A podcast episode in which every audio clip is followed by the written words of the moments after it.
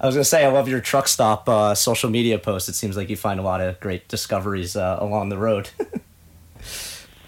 Dude, it's crazy. There's like knight, knights in shining armor, helmets and shields at some of these places. Like, who's buying this stuff? Go- goats and trees.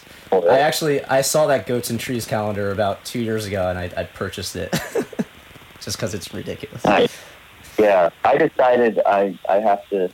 I'm just gonna wait till 2020 to make a decision because if I got it now, I you know I could look at it, but I wouldn't.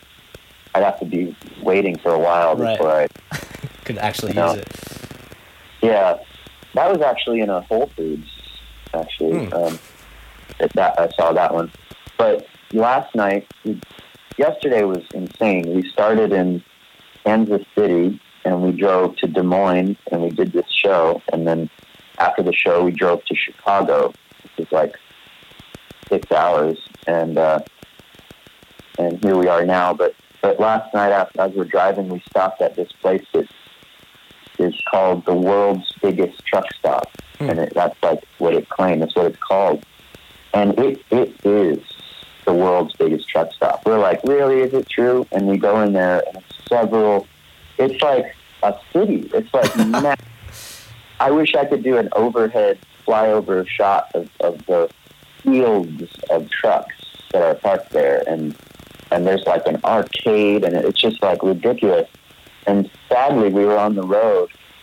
You know, we couldn't hang out for very long um, to explore this place. But um, I would have liked to spend more time in there and see what they had. Have to make a trip back there. All the kind of stupid shit that they're selling there. I bought some shades. I got some stupid shades. they're like white and they they piranha with pink letters on the side, and I think they float actually, which I still have to test out.